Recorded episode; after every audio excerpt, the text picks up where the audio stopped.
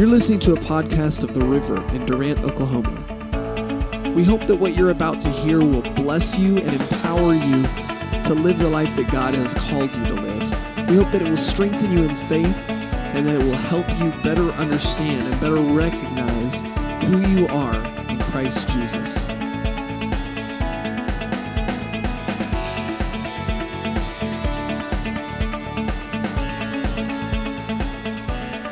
Those of you who may be visiting with us, we're in a series, an important series in the life of this church. We're going through the Bible one verse at a time, one book at a time, one verse at a time, too, picking out the pinnacle verse in each of the 66 books of the Bible. We're calling it Route 66. Amen. Amen. That makes sense to you? And we have arrived at milepost 31 the book of Obadiah. Thank you for your enthusiasm. Obadiah, yay! It's somewhere in there. Matthew, Mark, Luke, Obadiah. Obadiah 117. There's one chapter in Obadiah. And we're going to stop at milepost 31, which is verse 17. Obadiah 17 says, But upon Mount Zion shall be deliverance, and there shall be holiness, and the house of Jacob shall possess their possessions. This is another prophetic word of the New Testament about the new covenant. All through the Old Testament, they kept telling us there was a new day coming, that Jesus was going to come. The first mention of him coming was in Genesis chapter 3 and verse 15. Thy seed shall bruise the head of the serpent. A direct reference to Jesus. All through the Old Testament, these shadows are spoken about. But now we live in the, in the bright, open light of the new covenant. Glory to God. And you see that the shadows now mean something to you. Says in Hebrews 11 that these all died in faith, meaning all the Old Testament saints. They all died in faith, not having received the promises. And you know what it goes on to say? God having prepared some better thing for us. I don't know how good they had in the Old Testament, but we, we have whatever, whatever, however good it was, ours is better. Glory to God. Ours is better. Come on, tell two people, ours is better. This is a prophetic word concerning the New Testament. And I want you to notice there are three things there he promised deliverance, holiness, and what else? Prosperity. They're going to take their enemies' wealth from them. The possessions of the enemies are going to be theirs. I think there are people here in this room who've had enough of what ain't right. Anybody here had enough of what ain't right? right? Anybody here been robbed by the devil? The new covenant promise is that you're going to get back what the devil stole from you. And this Obadiah says that very thing. Listen to it again. But upon Mount Zion, that's you, shall be deliverance, and there shall be holiness, and the house of Jacob shall possess their possessions. Amen. Amen. Let's talk about deliverance for a few minutes. As a believer, God has made himself obligated to get you out of trouble. How many of you have ever done anything that got you in trouble? Brian had two hands up like this. Yeah, we've all gotten ourselves in trouble. And most of the time, when you get in trouble, it's your own fault. Most of the time. I'm not saying every time, but most of the time, you get in trouble, it's your fault. That's been my experience anyway. Every time I got in trouble, it was Miss Ann's fault. I'm just telling you. I mean, no, my fault. No, every time you get in trouble, usually it's your fault. You did something to take you there most of the time. Not every time, but most of the time. God is not concerned about how you got there. Isn't that wonderful? He's not all that concerned about how you got in trouble. He's just concerned that you find the way out. He said, There shall be deliverance. Every time Israel got in trouble, it was because of their own rebellion and disobedience. God said there's going to be deliverance to the house of Israel.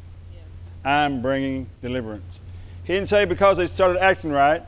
He said he's going to bring them out. Not because you started acting right, but because he decided to bring you out. Amen.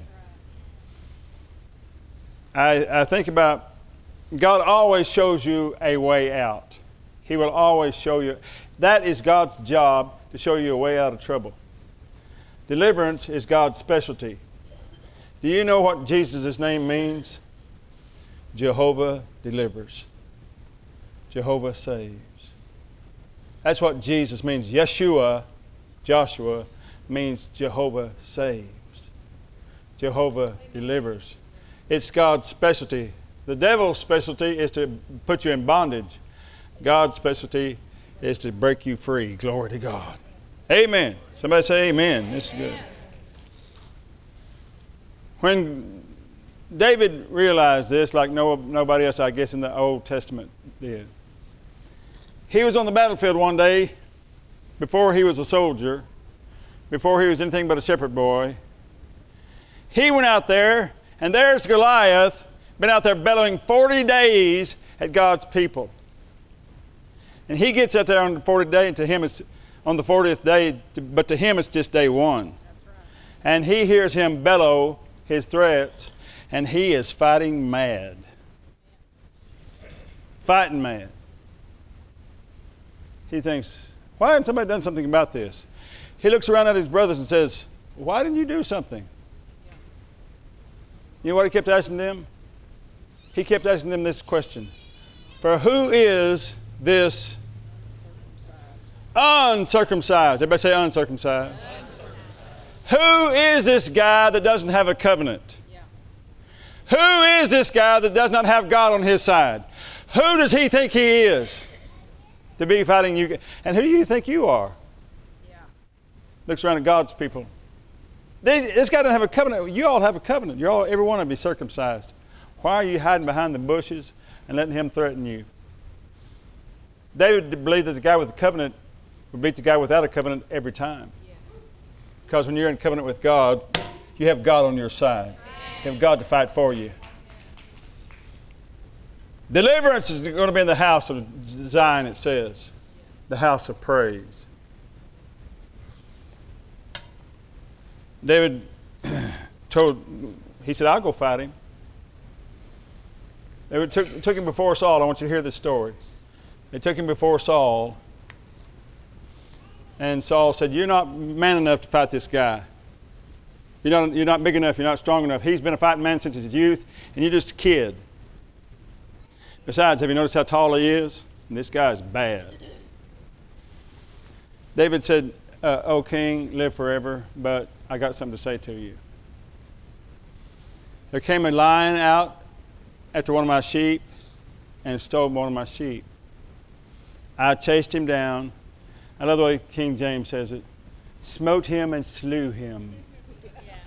That's a nice way of saying I grabbed him, grabbed him and beat him to death. Beat him to death. Took, took his lamb back to the, to the flock. He said, Another day a bear came out and stole one of my lambs. He said, I treated him with the same disdain. I smote him and slew him too. And he said, The God that delivered me from the mouth of the lion and the paw of the bear shall deliver me from this giant. That's what he said. Deliverance is God's specialty, and David knew God to be a delivering God.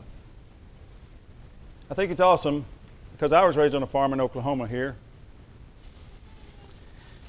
We had calves, we had pigs, we had other animals, and it's unthinkable, really, that David didn't at some time or another lose a lamb. I believe he probably lost a lamb or two. It just happens. Does it happen, Greg? Just happens on the farm and ranch. Anybody else here raised on a farm or a ranch? You just lose one now and then, don't you, to the predators? Once in a while, you're going to lose one. It just happens. But when David is standing before King Saul and before this giant, he says nothing about the lambs he lost. That's no time to be thinking about your failures. That's when it's all, only time to be thinking about your victories. All he will let himself think about is the times he won. And that's all he'll talk about is his victories because he's facing a bigger battle than he's ever fought before. When you're in trouble, Stop thinking about the trouble you had. Start thinking about your victories. The times it worked and you won, glory to God. Because that's how you win your next battle. Right. told my students the other day, they said, Well, what happens when you pray for somebody and they die anyway?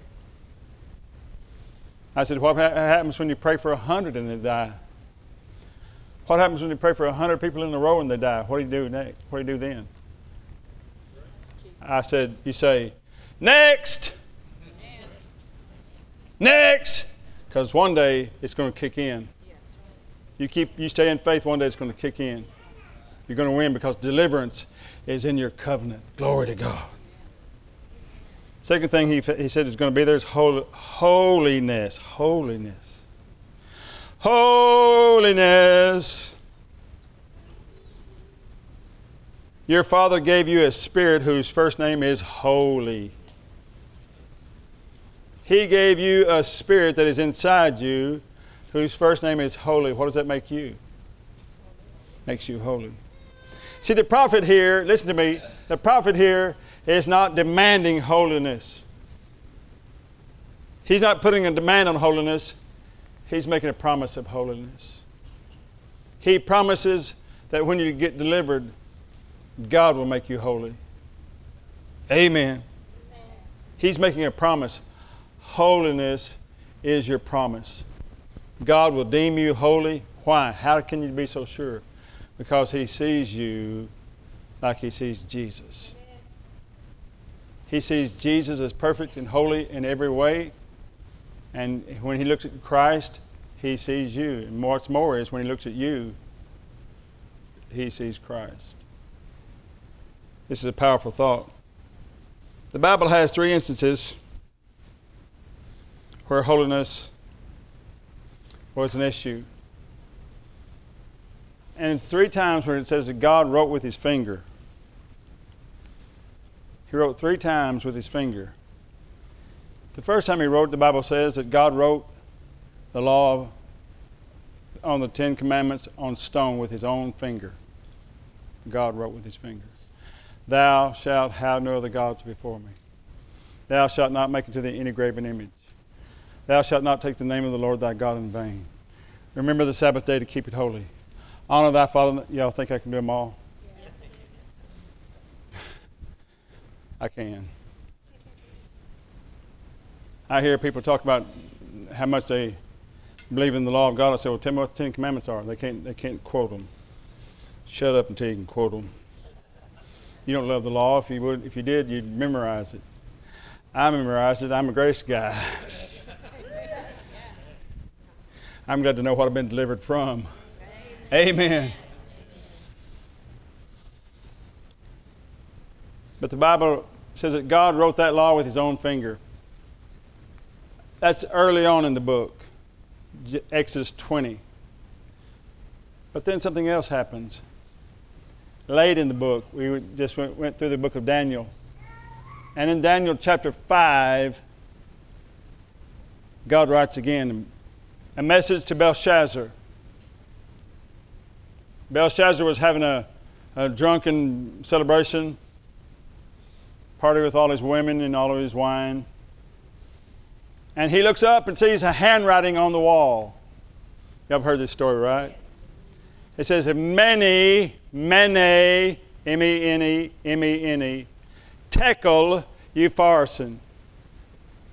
Mene, mene tekel upharsin. Which means you've been, the, the tekel part is the main part.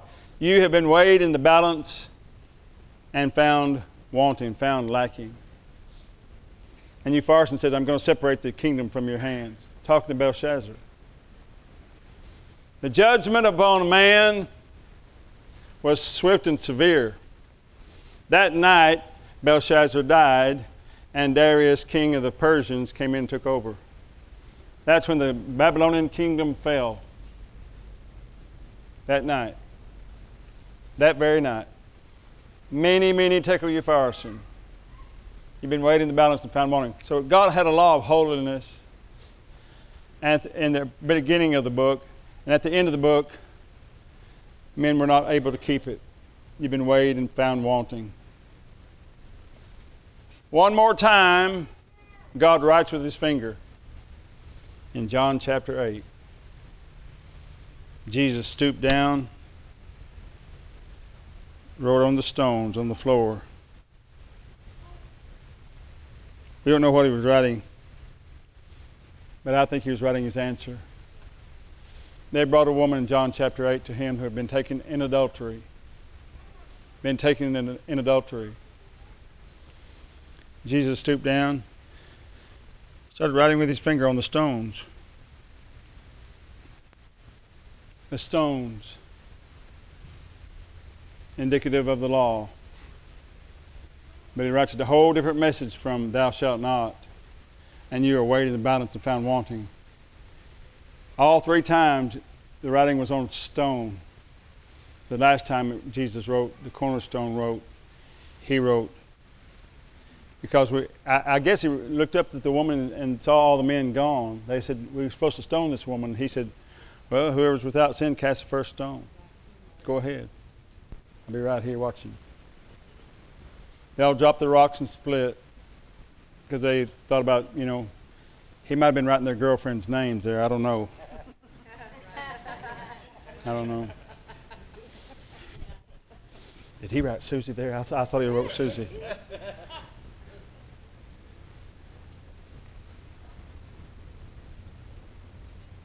They all left, and the woman says, she's standing there shivering, you know, probably holding that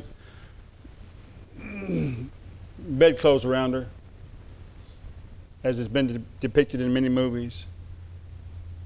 Jesus looked up and says, Woman, where are your accusers? I have none, Lord.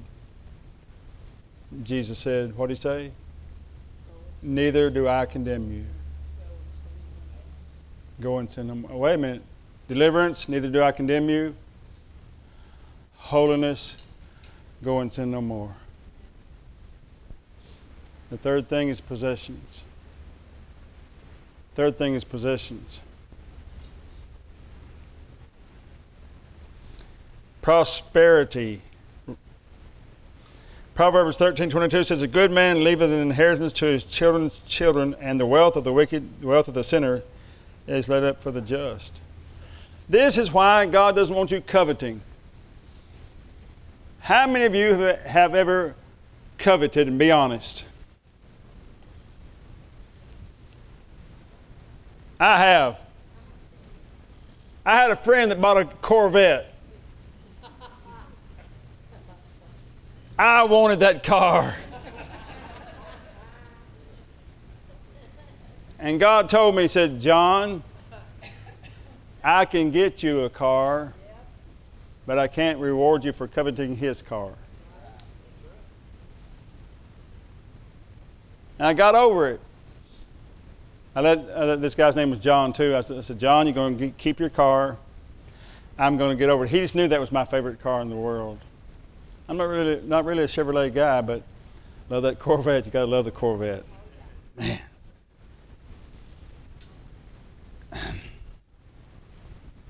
A few weeks later, a guy walks into church, pitches me some keys,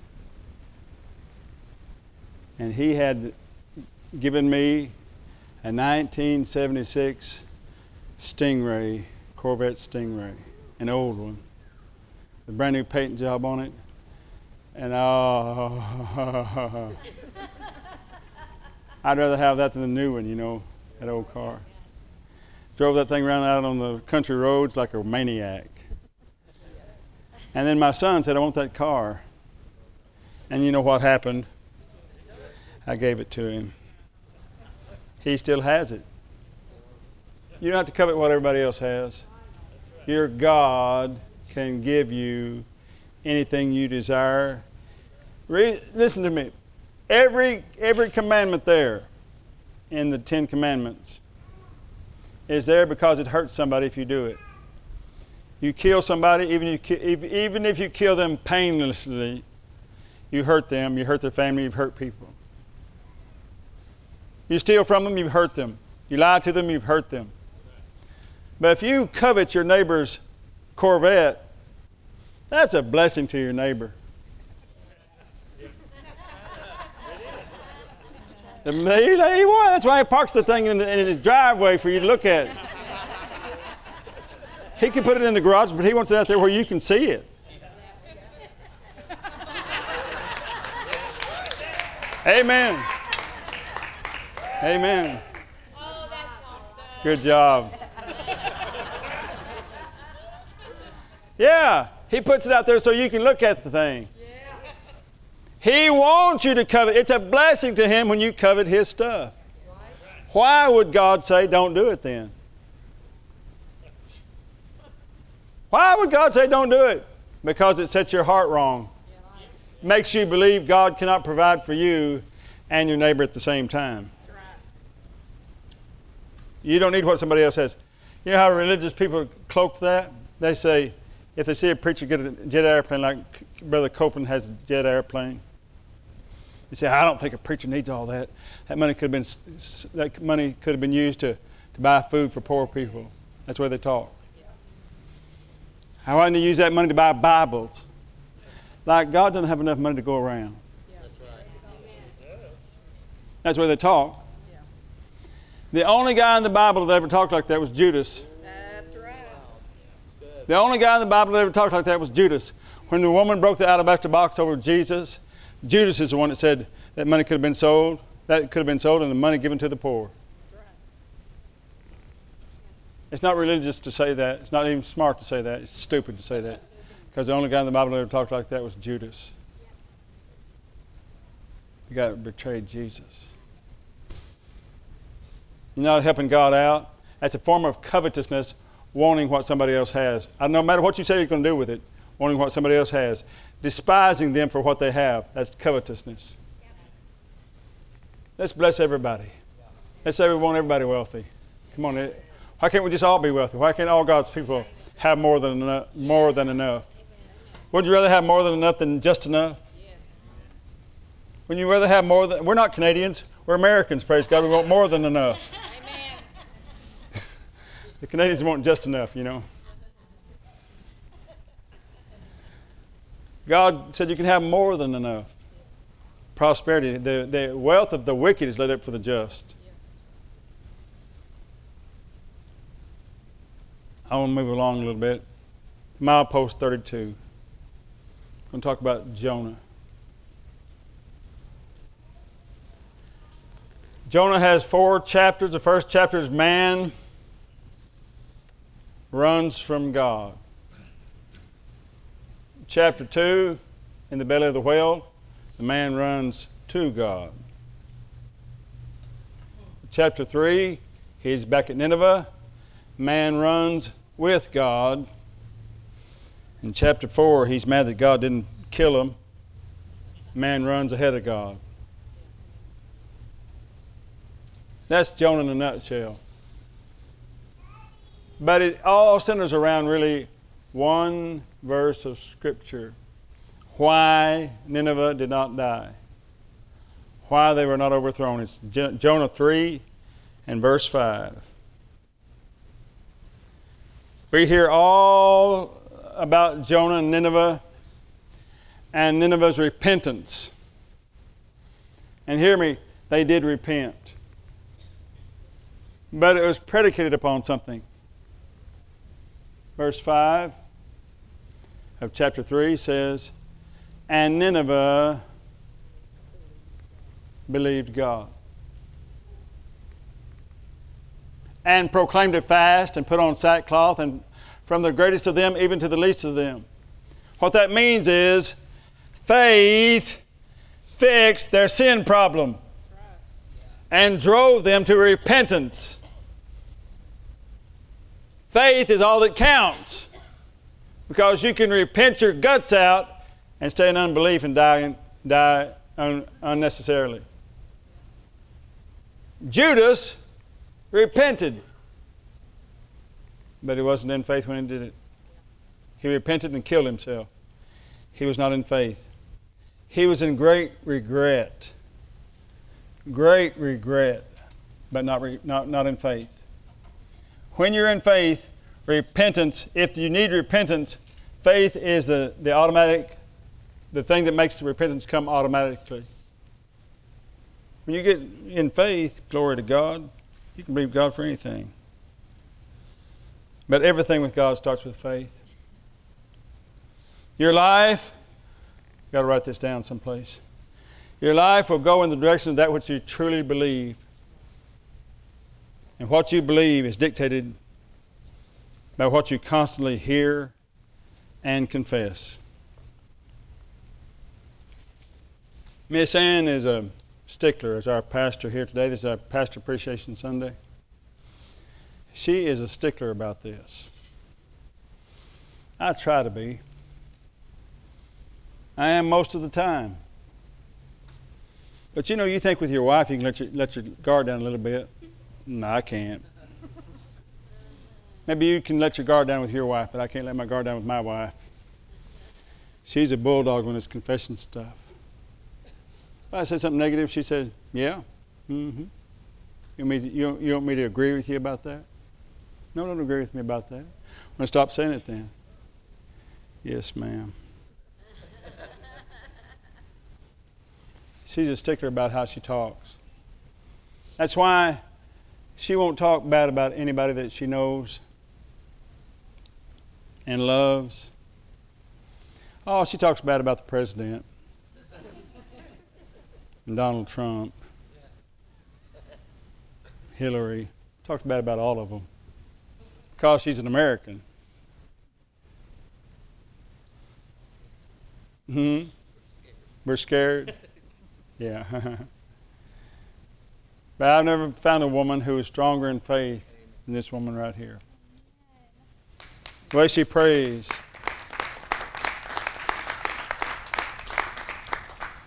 When we came here, I told the board I, I would come, but I said, You guys know what I'm like. I mean, I, I've traveled a lot and I've got an apostolic ministry and I work full time at CFNI.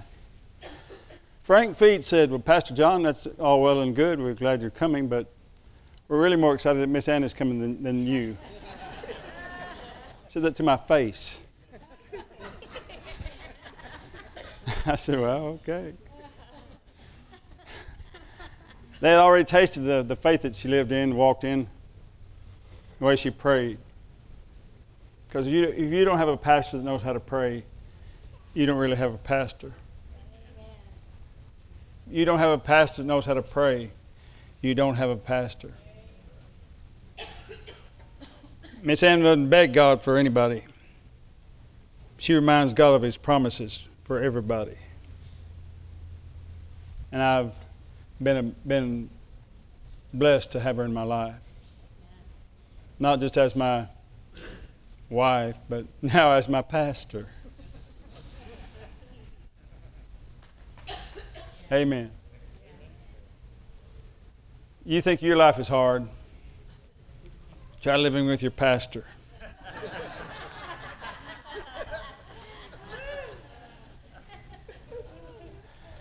it's mostly a blessing.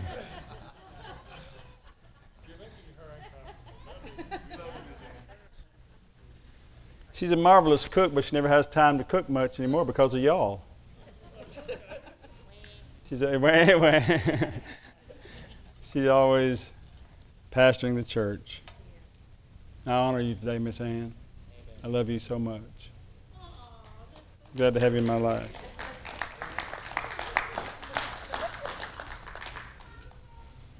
Faith has seeds of, of words. Faith has seeds that are words. The Word of God is a seed that produces faith. I uh, think about your heart is designed to grow the Word of God. It's designed to grow faith in you. When you hear the Word, it goes into your heart as a seed. It produces faith in your heart. And faith can move mountains. Faith can do anything. Hear me. When this seed goes into your, into your life, into your good soil of the good soil of your heart. That means it's going to produce whatever kind of seed went into you. You're designed to grow things. You're just like your heart is just like, the like, like the soil out there. Anybody here know why fence posts rot?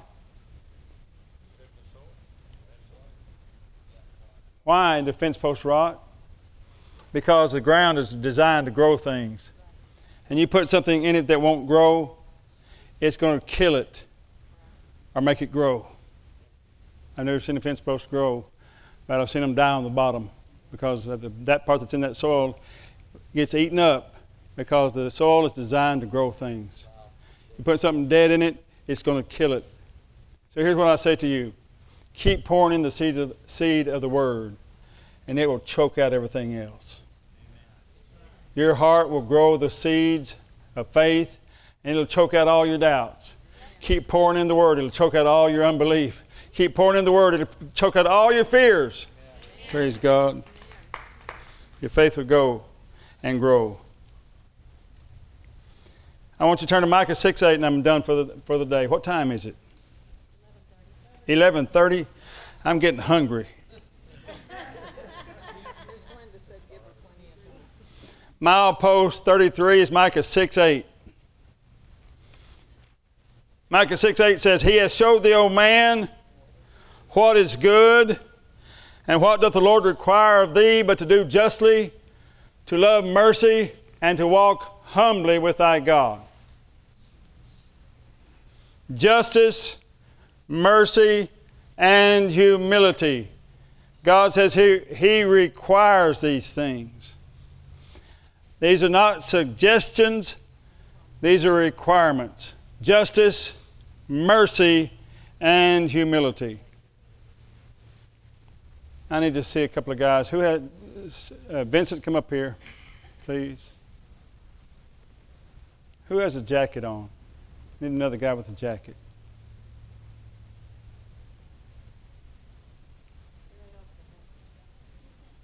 Bring it, bring it up here.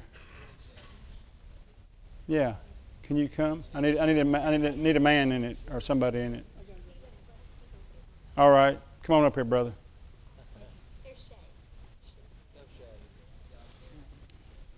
Get him fixed up, Vincent. All right. Now, Shay has his coat. Vincent has his coat. Is this just? Is this justice? Huh? That's just. You have yours. You have yours. Amen. Yeah, amen. All right, now, Vincent, let's take your coat off.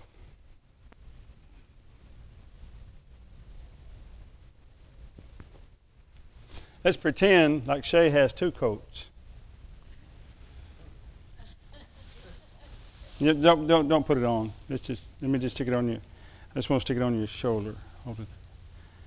We're going to say Shay has two coats. Be real careful how you answer. Is this just? Yes, no. Yes. Why is it not just? It is just. Why, why is it unjust for a man to have two coats and a guy to have no coat? Why is it unjust? What are you, a communist? No, this is, this is justice. This is justice. This is not mercy. This is justice. It's justice if this guy got this coat legally it's his. It's just as just for him to have two and this guy to have none. That's justice. If he has none, he has one. That's justice. If he got it, if he got it the way he should get it. We're not communists. God's not a communist. Amen. Amen. But God requires more than justice. God requires the next level is what? Mercy. Did you hear me, Shay? Yes, God requires mercy. m- mercy. If God's requiring mercy of you, and you see a guy without a coat and you have two, what are you going to do? Take it back. Yeah, give him the coat back. There you go. That's mercy. Hang on, we're not done.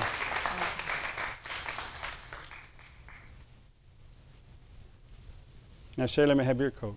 All right.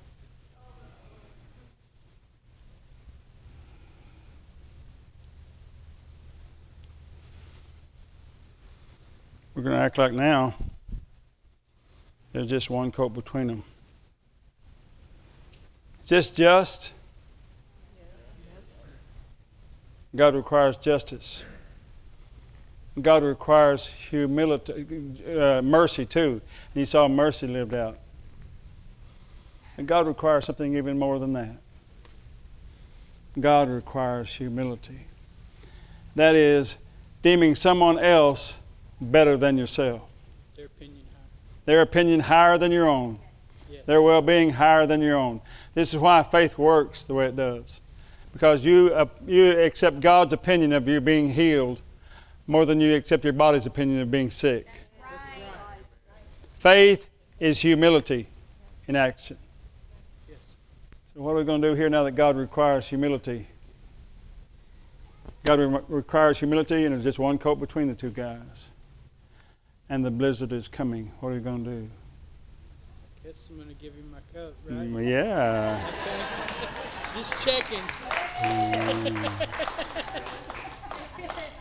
This is humility God requires.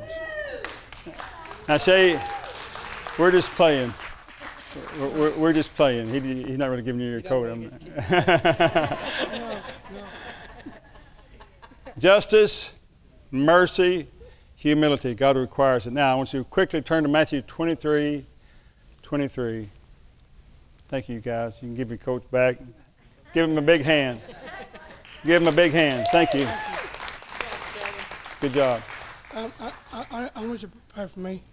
Pray for Okay. me. Can I pray for you after the service? No, now. Right, right now? Yes, now. I'm, I'm ready to get up. Come, come up here, please. Can we do this after the service? Yes, please. Let's do it after the service. Let's do Okay. it. Here's your coat, Shay. Good job, Shay. Matthew 23 23 says, Jesus speaking to the Pharisees and scribes. Woe unto you, scribes and Pharisees, hypocrites! For you pay tithe of mint and anise and cumin, and have omitted the weightier matters of the law judgment or justice, mercy, and faith. The only place I find justice, mercy, and one other, one other thing is in Micah 6 8. Jesus called it the weightier matters of the law.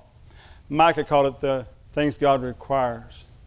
I'm fully convinced that Peter, that Jesus was quoting Micah, but he told us what real humility is. Real humility is faith. These ought you have to, to have done. He said you should tithe and not leave the other undone. Justice, mercy, and faith are humility. Amen. Let's bow our heads and pray. Father, we thank you today. Thank you for your goodness, your kindness, and grace. Thank you for this powerful word today that we have here in these three mile posts. That you've given us the blessing of deliverance, holiness, prosperity. That you've given us a, the ability to believe you because we know faith starts with everything. Everything starts with God, with faith. And that our lives will go in the direction of that which we truly believe. Thank you, Father dear, for showing us how easy it is to get it in our hearts what you re- require justice, mercy, and humility, or as Jesus put it, justice, mercy, and faith. Bless these here in this house today. Bless them with an understanding of the Word of God today. I pray for the spirit of wisdom and revelation in the knowledge of Christ, that every person here will receive what they need from you today. I pray for those who are in this room today, Jesus, that do not know you. By your power, I pray that you will show yourself strong to them and be the kind of God who brings deliverance, because that's what your name means. I pray for those who are struggling with sin today, those who are struggling with the issues of life today, that you'll help them to come to know you. Use their faith and believe God for salvation today. With your heads bowed just for a moment, everyone, please. I want to ask you are you here today needing salvation? Are you here today in need of a Savior? Because He will be your Savior. He was already your Savior 2,000 years ago. The, the invitation goes out not for Him to die again, but for you to believe that His death was once and for all for you. Would you lift a hand and say, Preacher, I want you to pray for me because I want to be saved today. I want to know that if I died tonight, I'd go to heaven. Signify by raising your hands, and I'll pray for you. And God will meet you right where you are, and you'll be saved today. You need to know He loves you. God bless you. He loves you just like you are. He's about to turn everything around for you. You're going to be a new creature. God bless you. Thank you. You're never going to be the same. If you believe this gospel, which says Christ died for our sins according to the scriptures, and he was buried, and he rose again the third day according to the scriptures, that means that means that God has already done everything He's going to take to fix your sin problem. And He says to you to come now, just believing. Come in your heart. Let's all pray this prayer together and help these who raise their hands. And if you raised your hand today, be sure you open your mouth and say these words Dear God in heaven, I come to you in Jesus' name. I ask you to save me. I'm turning from my past. I'm turning to you, Jesus. Come live in my heart. I believe you died for my sins. I believe you were buried. And I believe you rose again the third day. And you did it all for me. Now I receive you, Jesus. I receive your forgiveness. And I believe that you now live inside me and that I'm a new creature. And I will never be the same. Never, never, never. I will never be the same. In Jesus' name. Amen. God bless you. God bless you.